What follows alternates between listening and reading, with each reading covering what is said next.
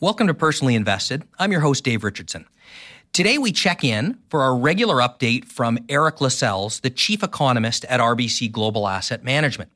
Eric's recently written a piece on protectionism, and we'll focus on that at the end of the broadcast after we take a scan around the world, taking a look at the global economy and particularly what's happening in the United States right now with interest rates dropping and the impact that that has on Canada and the rest of the world. As always with Eric, it is a fast paced, energetic, and interesting discussion about the global economy. And again, his great paper on protectionism. We'll post the links for you. Enjoy, Eric. So, Eric, welcome to Personally Invested again. Uh, we had planned to have you on every quarter uh, but the glamorous life of the chief economist has made it very difficult. And, and of course, the glamorous life of the podcast host has made it difficult for us to, to connect for our last quarter. So we're six months out from, from your last visit. Uh, first of all, how are things going?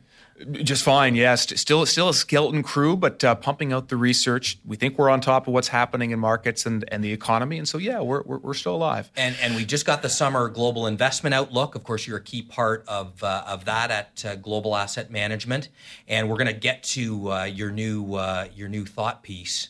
Uh, your paper on protectionism, which is just fantastic, and we'll we'll talk about that at the tail end. But from from where you were your, your thoughts were, if you can recall from from six months ago. Uh, what do you what do you think the key things that are happening in the global economy that uh, that investors need to think about right now? Right. Well, gosh, I mean, six months ago there were a lot of headwinds in place, weren't there? And yeah. so markets were pretty nervous, and protectionism was actively mounting, and growth was slowing quite considerably. And so it was a little bit of a, a scary place to operate. Don't let me pretend we're in perfect tranquility right now, but let's acknowledge, at a minimum, that central banks have come to the rescue, it would seem. And so hopefully we can talk a little bit about that. But the sure. U.S. Federal Reserve, the European Central Bank, some others having pivoted away from tightening toward easing, greatly pleasing markets, perhaps helping to stabilize growth over time. And so that's a big shift, I think. Uh, the protectionism story hardly fully resolved, and something we'll talk about in detail a little bit later. But we, have reached perhaps a, a form of stasis there. We're not seeing active deteriorations, which seem to be happening there for a while while, particularly with regard to the US and China. And maybe that leaves then, at least as, a, as an initial highlight, uh, the growth story. And so let's acknowledge global growth has continued to slow over yes. the last six months. That hasn't that hasn't stopped. However, I do want to emphasize that perhaps we're all a little bit misguided in focusing almost exclusively on these manufacturing leading indicators. They are important. They do tell us things about more than just their own sector. So I don't want to trivialize them in that sense. But it's interesting then when we look at some of the service sector metrics out there, they're holding together better, anyhow, not perfectly, but better. And when we look at some of the consumer spending metrics and that sort of thing, actually, they're looking pretty good. And so, as much as we do need to acknowledge manufacturing in decline for the moment, and that does spill over in all sorts of directions, there are some parts of the economy out there that are still chugging along as well.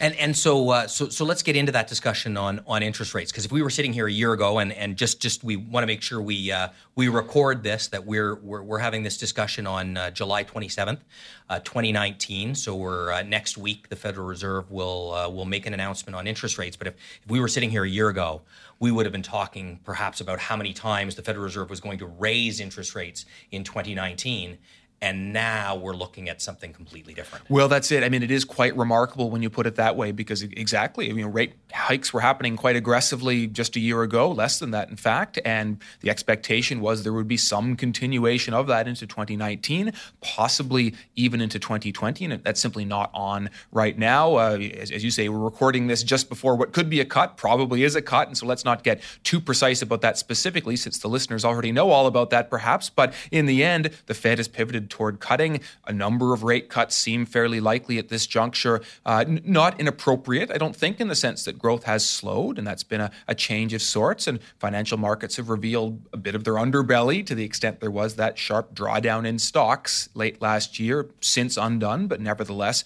revealing some vulnerability there. It is a slightly curious thing. In fact, one of the interesting things right now is what I would describe as a divergence between the Bank of Canada and the U.S. Federal yes. Reserve, because both apply very similar economic critiques. They both acknowledge their domestic economies are okay.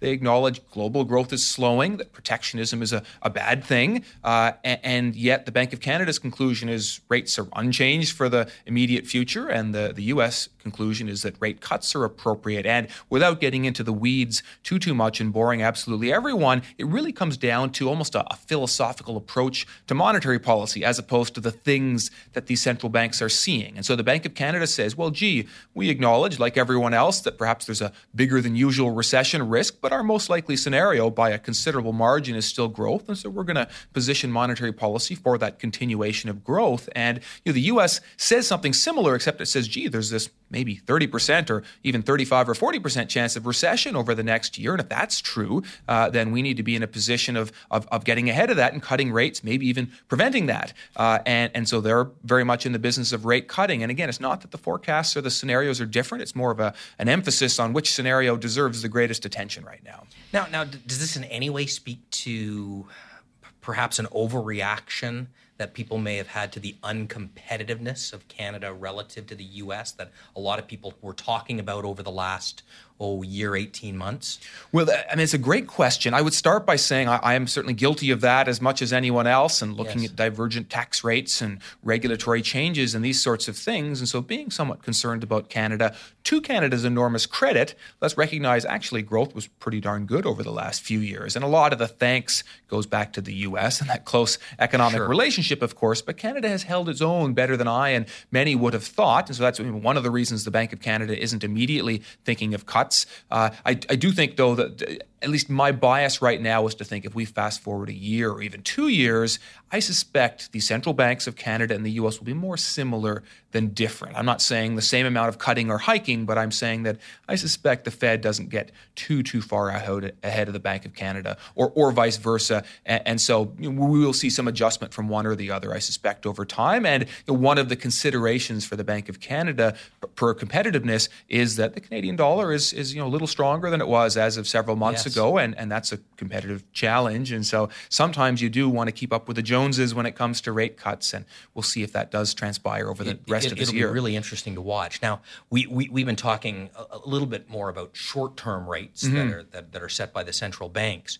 What do you see down the curve? Because we've also seen from a year ago longer term interest rates have come down significantly. Right. Is that something that's going to continue, or do these rate cuts sort of steepen things up again and right. you start to see some movement at the long right. end? Well, I mean, classically, rate cuts do steepen things up a little bit. And so it's, it's notable, at least as we record this, that US three month, 10 year spread has, at least for a moment, uninverted. And that was creating some trepidation. And the jury is still out on that. We'll see. It sure. may yet reinvert. And who knows? It'll keep bouncing back and forth, perhaps. Uh, but for the moment, yeah, we've seen some steepening again that would suggest that perhaps the growth outlook is a little bit better than it was. Mathematically, we can acknowledge that lower interest rates are less of an impediment to growth. So there's a bit of support coming into the economy from what central banks have done and how the bond market has reacted to that. But let's also acknowledge there is one other reason that longer term bond yields are so, in fact, there are many reasons why longer term bond yields are so low relating to slow speed limits on growth and lots of debt and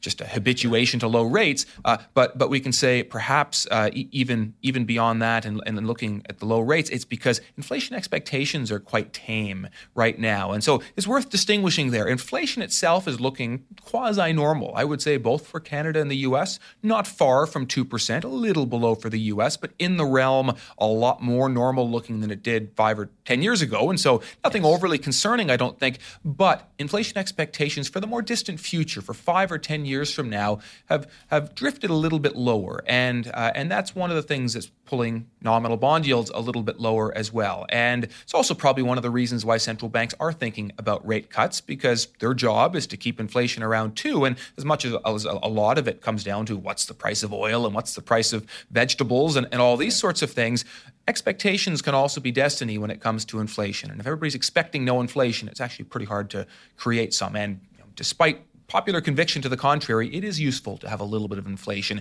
if only to keep you away from the opposite thing, which is deflation. Absolutely. So, so let let let's just take a, a, quick scan of some other areas of the world, and and then let's get to your uh, this this fantastic piece on protectionism that you that you've written. Uh, Europe. Uh, also in the news uh, th- this week around the, the, the, central bank saying they're seeing a deteriorating environment there. Uh, what do you see going on in Europe and the impact on, on, on Canada? Right. Well, I mean, to begin with, I mean, the European growth story similar, in fact, really similar almost everywhere right now, which is we've just seen economies grow less quickly, and it's disproportionately their manufacturing sectors that have gotten hit. And I didn't mention this earlier, but of course, manufacturing is very trade oriented. Protectionism is at least part of that, that story. So that is also hitting Europe, even though Europe is not the region actively imposing tariffs. There's just been a chill, perhaps cast across trade more generally. Uh, you beyond that, of course, some populism bumping around uh, in Italy, maybe most prominently, though Brexit fits into that category as, as well, I suppose, in the UK. Let's not pretend it's all negative politically, though, because you'll recall we were all so concerned about Greece on and off, and Greece has actually pivoted away from its populism populist government back to a much more traditional government. So it's not a one way street there, but there are still some issues. Uh, for the moment, I, I, don't think there's, there's too much of a drag hitting Canada necessarily immediately from Europe, but it's just another place in the world that's moving a, a little bit less quickly. And we're going to have to watch Brexit in particular quite closely. That new British Prime Minister, yes. Boris Johnson, has he's either putting on a very good bluff or he's very serious about this. But October 31st, that Brexit deadline, he said it's it's do or die. Either the EU gives him a new deal or he is out. And I must confess, and I was speaking with David Riley, my colleague at BlueBay, just today, and we were yeah. hashing this out. You know, it doesn't look that likely that the EU is going to blink here. And that doesn't mean that a bad, bad Brexit thing happens, but it does mean we could yet have confidence votes and we could have new elections and referendums. It's going to be a pretty rocky few months in terms of sorting out how this plays forward. And there is a higher risk than there was of a, a, a damaging Brexit outcome. That has to be acknowledged at this point in time. And the Halloween date just yeah, seems very to, spooky. Uh, yeah, to, to right. fit it right in there with the uh, with, Guy Fawkes Day for them, I suppose. yeah, absolutely. So, so uh, uh, just uh, one, one very quick question before we, we move on. Uh, the the emerging markets and the the well, kind of one of the untold stories of what's going on there, which is or, or not as focused on, is the strength of the U.S. dollar and, and the impact it's having on emerging markets? Yeah, I mean, emerging markets don't particularly like a strong U.S. dollar. Uh, the, you know, there are several reasons why, but at least one of them is just that many of them are borrowing in U.S. dollars, and so when their currency is weakening. It means they essentially owe more money uh, effectively in US dollars. And, and also, I should say, when the US dollar is appreciating, uh, that encourages investors to put money into the dollar, takes away from other places. And so emerging markets don't, don't get as much capital as they might otherwise get. So that, that is a challenge. I will say, though, going forward, we're not expecting the US dollar to rally much, if at all, versus emerging market currencies or even versus a broader basket of currencies. And that's in part because we hear every single day American politicians prefer a weaker dollar, which is quite a new policy. You'll recall it used yeah, to always yes. be the strong dollar policy, and whether they really meant it or not, at least they spoke to that. And that's not the case right now. We have a U.S. Federal Reserve in the business of cutting rates, it would appear. And I don't think there's too much else going against the U.S. beyond that. But we can say from an emerging market specific perspective, we think those emerging market currencies are a bit cheap uh, at a minimum. So that might cease to be as much of a burden. Uh, let's celebrate that emerging market economies aren't confronting rising rates anymore. And so they're happy happy about that as well. I think uh, you know beyond that, it, it's a slower growth environment there too to some extent. And China now trundles along at six percent instead of six and a half or seven, which is still completely fine, but less than it was. Uh, but in general, again, they're moving forward from what we can tell, and in some ways maybe a little bit less vulnerable to what's going on in the developed world. Well, I'm, I'm going to look forward to your research paper on the race to the bottom or the race to zero on currency because that's a uh, that, that that's an interesting topic. Now, uh, we, we will transition into protectionism by by going to to, to China first. I, I, although let let's just say the the overall global economy B minus right now. I think something like that. I mean, we were running along at a solid A there. I think yeah. in late in 2017, early 2018, and yeah, we're, we're down to something like a B minus. It's not a disaster by any means. And China at six, and the U.S. at least as we record this, recorded a, a two. I mean, these are completely acceptable yeah. numbers that are not bad in any way, but they're not exciting. So so a grade yeah. like that makes sense. And, and then and I guess this is the again the, maybe the best place to transition into protectionism because the, the, Chinese economy and where are we sitting in China? Yeah, that's absolutely. And so, of course, the Chinese discussion is much broader than that, but let's work our way toward protectionism. And so, to begin with, the Chinese economy was once upon a time growing at 10% plus a year, and now it's more like six. So, that is a significant deterioration that has come from a variety of sources. Some of it is just that globalization was naturally reaching the end of its rope because China was fully integrated into the global economy. They already had their fingers into all the various pies that one could reasonably aspire aspire to. And Chinese demographics aren't great. In fact, they're fairly challenging, come to think of it. And so that that's a constraint on growth. Chinese competitiveness has deteriorated over time. And by the way, this is a completely natural outcropping of getting richer. When you're richer, it means wages are higher. And so you're not the, the low cost manufacturer anymore. The, the silver lining is there's now a consumer base in China that can buy products. And so it, it works out, but it does add up to less sustainable growth. So China's been slowing, but slowing in a pretty reasonable fashion and in a controlled manner and with policymakers making little adjustments as appropriate. And indeed, they've delivered some stimulus this year. Uh, of course, on top of that, we've had more of a cyclical issue, which is we'll see if it's cyclical, I suppose, but which is protectionism. And so protectionism has come on. It, it's always made sense that the US China relationship would be the key one, in part because it's just the two biggest economies, but in part because you know, if the underlying complaint in the US is a trade deficit and China is responsible for, at last count, 61% of that trade deficit, it always made sense it would come down to this relationship. And whereas Canada and Mexico and maybe some others are distinctly smaller parties, and so can't really argue as fiercely and, and are more vulnerable to, to U.S. actions because of the, the extent of the, the trade reliance. That's less the case in China. Certainly big trade flows, but these are big economies with huge domestic markets and, and pride to think about. And this is a hegemonic era. And so it's a tougher one to resolve on a number of counts, essentially. And, and, and it's tough not just because of the big deficit surplus. It's tough not just because they're two peers as opposed to maybe a, a, a, a, weaker and stronger party, but it's also tough because the U.S. complaints, they're not primarily about Chinese tariffs on U.S. cars. So that's one little complaint. They have much more to do with, with big complaints yeah. about the structure of the Chinese economy and the, the, the support that the government gives state owned enterprises and intellectual property practices and big capital controls. And so essentially, the U.S. ask is to completely revamp the Chinese economy. And you can imagine China not immediately forthcoming no, to that request. That. No, yeah, exactly. Yeah. So, well, well, this this this paper is just fantastic. I, you know, I was, I was, I was reading it, and there's an executive summary, a full report. We'll put the links up uh, attached to uh, to the podcast, and of course, if uh, if you follow Eric on Twitter, and I highly encourage you to do that, uh, he will uh, he he tweets the reports out as as he writes them, and he is a prolific and excellent writer.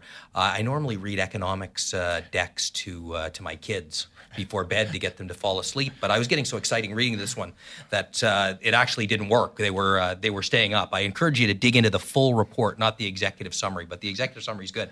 The the and and and you really you talk about this b- before where we were this era of globalization. Mm-hmm.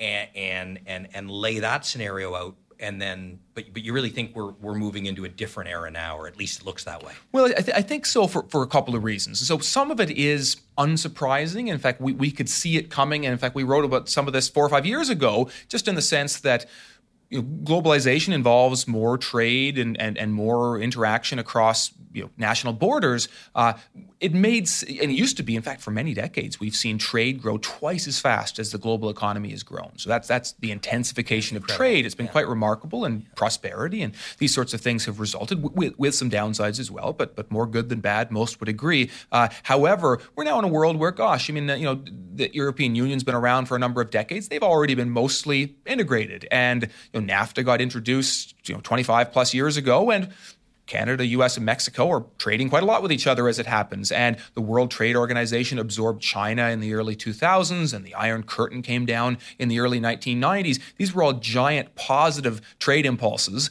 Uh, new billions of people suddenly Absolutely. available to work cheaply or to buy things, and, and some variety of the two. And that drove globalization. And we, we just don't have those things in the offing. Even setting aside new tariffs, there isn't another region of a billion people uh, just waiting to be admitted into the global economy and to start buying and making things all of a sudden. And, and, and we enjoyed that for quite some time. And even though there are some trade deals, and you know, Europe has been a particular proponent and has had deals with Japan and Mexico and Canada. And of course, there was that CPTPP deal with some Pacific yes, partners. Yes. Let's recognize that the low hanging fruit's already been plucked for globalization. We already took the tariffs from 50% down to you know, 2%, and now we're talking about going from 2 to 1, and it doesn't have the same kind of, doesn't pack the same kind of punch. So some of it is just unavoidably the globalization tailwind is fading, but of course, equally there is this headwind, which is so, the U.S. So, and, so and a few trade, others. Is it, is, have, have, we seen the best we're ever going to see, and, and then how bad could it be? Yeah, I mean, I, I don't know that we've seen the best we're ever going to see. I mean, you, you can imagine there are still quite poor parts of the world that just aren't economically yes. relevant, and they will get richer and they will help and, and, benefit as well. And so, you know, India perhaps starting to to, to uh, you know, reach that role, and, and we all wait for Africa to do something similar. And so, no, I, th- I think there are plenty of ways this can work, but not maybe as, as explosively and beneficially as the last few decades. Uh, and, and, again, the low hanging fruit has been plucked for that for the moment. Uh, you know, when it comes to the tariffs specifically, I mean, you know, many of the tariffs being imposed by the U.S. are explicitly these temporary measures, really meant to to force other countries to change other rules. And so it's not meant to be a permanent condition. It's just meant to encourage behavior yes. to the U.S. advantage. Uh, that's equally true of the U.S.-China relationship. I think the, the challenge there is, you know, we are now in this multipolar world, a world in which there are now two sheriffs in town, you might say, and we haven't seen that in a while. And historically, when you're in a multipolar era, there are frictions that stick around. And I'm not sure I'm quite saying the existing tariffs are going to stick around forever. In fact, I, am not sure that they will. Uh, but you know, frictions uh, economically, militarily, uh, maybe culturally, and so on probably more likely than not, and, and, more often going forward over the next few decades than we've seen over the last few decades. And so, all else equal, there probably is going to be something of a of a drag. You know, again, not to say all the current tariffs stick around forever, though I must confess equally, we're not expecting those to go away in the next few months either. Sure. And I think one one time on on uh, on on one of these broadcasts, we'll have to we'll have to go through the uh, how how the world is really on so many measures a better place than it's ever been. Oh, absolutely. Um, e- even with this noise, because there, there's always a lot of focus on on on some of the negatives and things, the challenges that we face. Right. Uh, but but overall, things just keep getting better and better. Oh yeah, I mean economies grow almost all the time, and and more importantly, GDP per capita grows almost all the time. That's your and my financial well being. And of course, I think this is what you're really getting at. The non financial well being is growing even faster. And so you look at, at, at, measures of longevity and infant mortality and other metrics of that sort of thing. And those are getting so much better, even in places that, that, that objectively aren't enjoying much economic growth. Yeah. So and, we, and we should I'm try to be positive in the, in the, you know, the short period of the year where the weather's nice in Canada and we can, uh, and we can really enjoy it. Well, it's always enjoyable spending time with you. And, and again, I, I just think this is a, for, for people who are watching the news, and concerned about protectionism and the, the real impact that it has and, and understanding the dynamics in play, this uh, this paper is just you're just a fabulous writer. So uh, it, it, sounds like I'm just completely sucking up to you, but I really do mean it. it, it it's a uh, it's it's a great read. I, I and I really hope that uh, that people uh, dig into it as uh, as I know you spent so much time putting it together. Well, thank you so much, and we'll see you in in about three months. I would love it. Thanks, Eric. Thank you for listening to Personally Invested. If you have suggestions for future podcasts, please email us at rbcgampodcasts at rbc.com.